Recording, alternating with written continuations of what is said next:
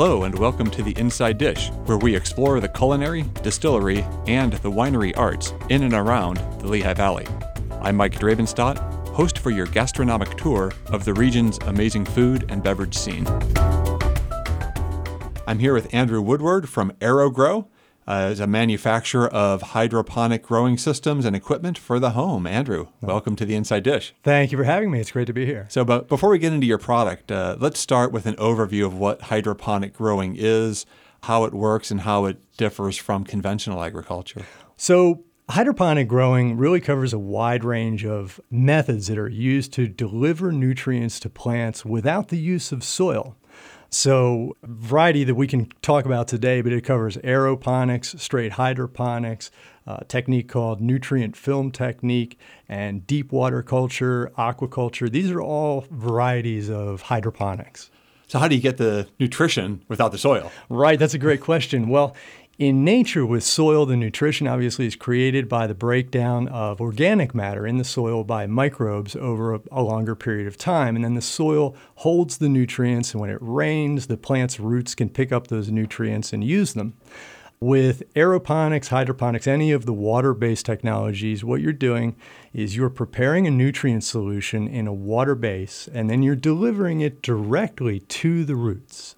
I liken it to uh, kind of having an IV in the hospital where they're giving you nutrition through a tube rather than through your digestive system. It's very similar to that. So you're, in effect, by delivering it through the water, delivering exactly what the plants need, exactly when they need it, based on the type of plant and also the period of growth cycle that it's in, either early growth stage, mid or late growth stage, a flowering stage, or a fruiting stage.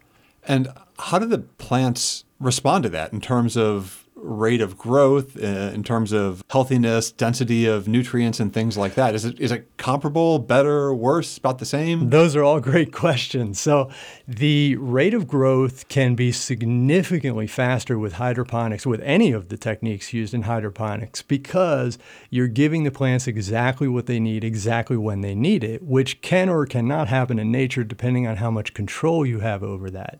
Now, one of the uh, questions you just touched on is uh, what's the nutritional profile of hydroponics versus regular soil based uh, grown vegetables? There's a lot of study being done in that right now.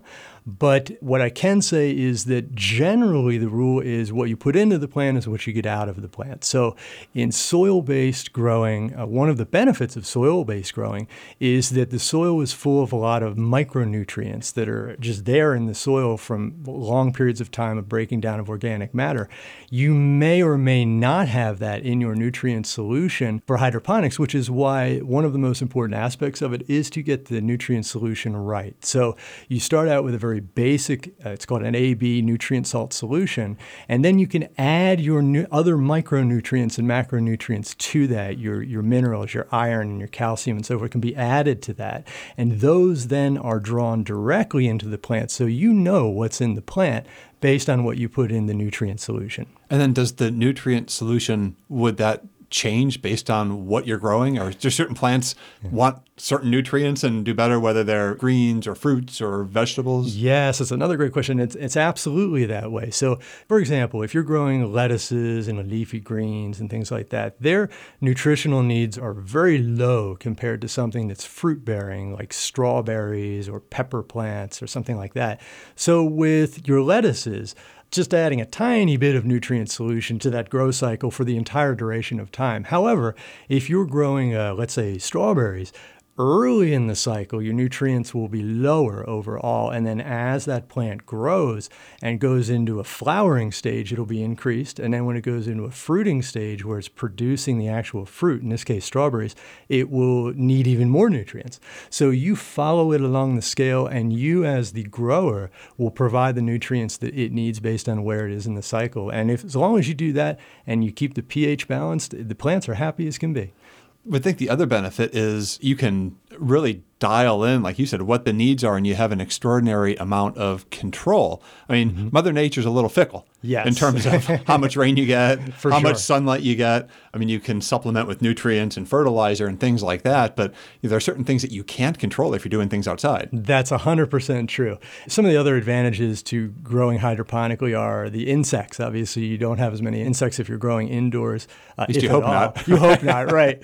Well, if you keep it, that's another good point. If you keep things clean, as, as you must in hydroponics, it's a very clean way of growing, then insects won't be a problem, typically. But uh, one of the other advantages is, especially in climates such as here in Pennsylvania, Zone 6 area, um, you can grow all winter long indoors with some artificial light. And these days, the artificial light is very inexpensive to run. It's LED based, it's color balanced, so it provides the correct wavelengths of light for young plants and also for fruiting plants for any stage of growth. It's really nice to have that.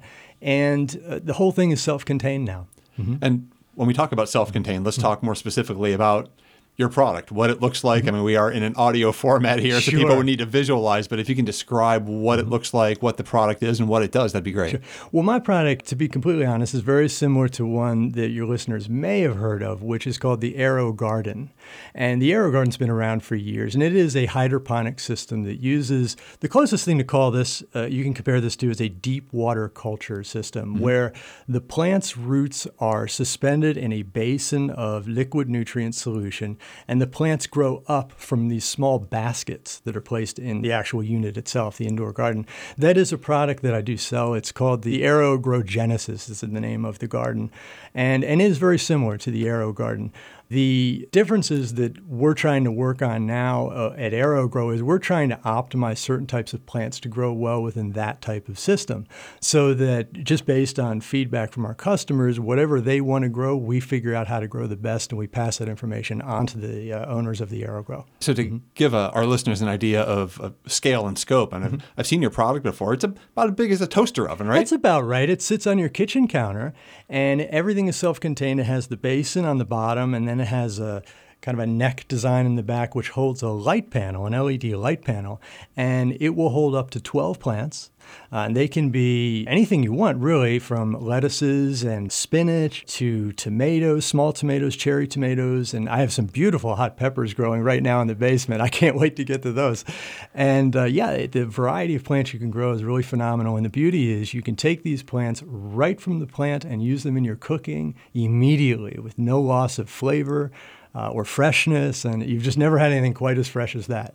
well, and also, as we were saying, without uh, insects, I mean, no insecticide, no, no pesticide, anything no like pesticides, that. Pesticides, uh, no acid rain or any other pollutants or contaminants uh, touching your plants ever. And, and you know what's going into your plants. With soil, sometimes you don't know what's in the soil. And in this case, uh, you know everything that's in that nutrient solution because you prepared it just ahead of time. Now, is the uh, nutrient solution a um, like you infuse it one time into the uh, into the reservoir, or is it something that constantly gets refilled? Or I mean, how does that happen? In, in nature, we're used to it raining and right, not raining, and right. you need constant moisture. So what you do is is very simple. It has a little water level indicator built into it. So after you know a few weeks, uh, in the beginning, they, it uses a very small amount of nutrient solution, but as they grow, it uses more and more. So you keep an eye on that nutrient level indicator, and when it gets low, you simply take a gallon of distilled water from the store add some liquid nutrients to it, balance the pH, and then you just pour right from that gallon container right into your garden and you fill it back up. Now, for any given vegetable, fruit, you know, there are different hybrids, different mm-hmm. varietals mm-hmm. that you can get if you're buying from seed or from stock. Do you find that there are certain hybrids or varietals within the seed stock that work better hydroponically? Definitely. In fact, where I source my seeds, a company in Maine that's been around since 1972, they have, through the years, experimented with and also collected information from their customers on which seeds work best in commercial grow operations. So uh, they can make recommendations, which they do. If I call them and I say, I want a really great spinach that'll grow great hydroponically uh, indoors, they'll say, Yeah, you, you should choose between these two or three different varieties. And then I'll start with that. And then I'll experiment using the Aero-Gro Genesis to see which one of them actually performs the best.